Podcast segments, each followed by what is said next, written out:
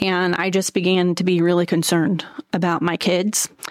Um, you know, they're at the stage now, my boys are at the stage, the older two are kind of launching out into the world and getting ready to start careers and things like that. And so I just began to really think, you know, what what is their life going to be like? Are they going to be able, and I've got all boys. So, you know, in my mind, they need to be able to provide and support a family. And, you know, are they going to be able to do that the way that we have been doing it, the way that I've been able to do that with my husband? And so I just started to pray at my kitchen table. I'd send the kids to school and sit down with my Bible and pray and uh, just really got serious about the prayer and asking God, you know, what's my place here in this? What am I supposed to do, if anything? Are we supposed to just stock up extra groceries in case the world really falls apart? Or do I have a place? You know, am I supposed to do something? And um, he pretty clearly, I felt like, spoke to me and said, Go to the Capitol and kind of felt that whisper in my spirit to read the parable of the talents again and i did.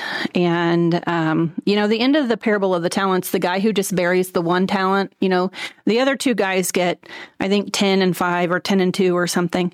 And the master goes away and the master comes back then and they've doubled their portion right? Like they've invested and stewarded and done whatever it is that they've doubled their portion. But the guy who had one was scared and buried it. And then when the master came back, that guy got in really big trouble.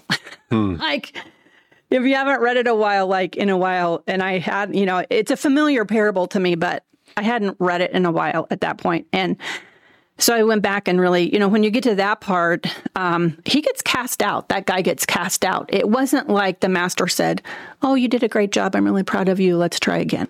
That's not what happened. He had really severe consequences. And I just felt like God spoke to me and said, That's what you've done with this government. And this government was a gift to be stewarded and taken care of and invested in. And my people haven't done that. Hmm. Hey, thanks for uh, watching this short with us today.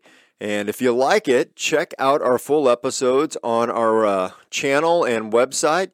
Uh, we'll put those in the links below. And as always, Scott, like and subscribe, or subscribe and then like, whatever order you want, really.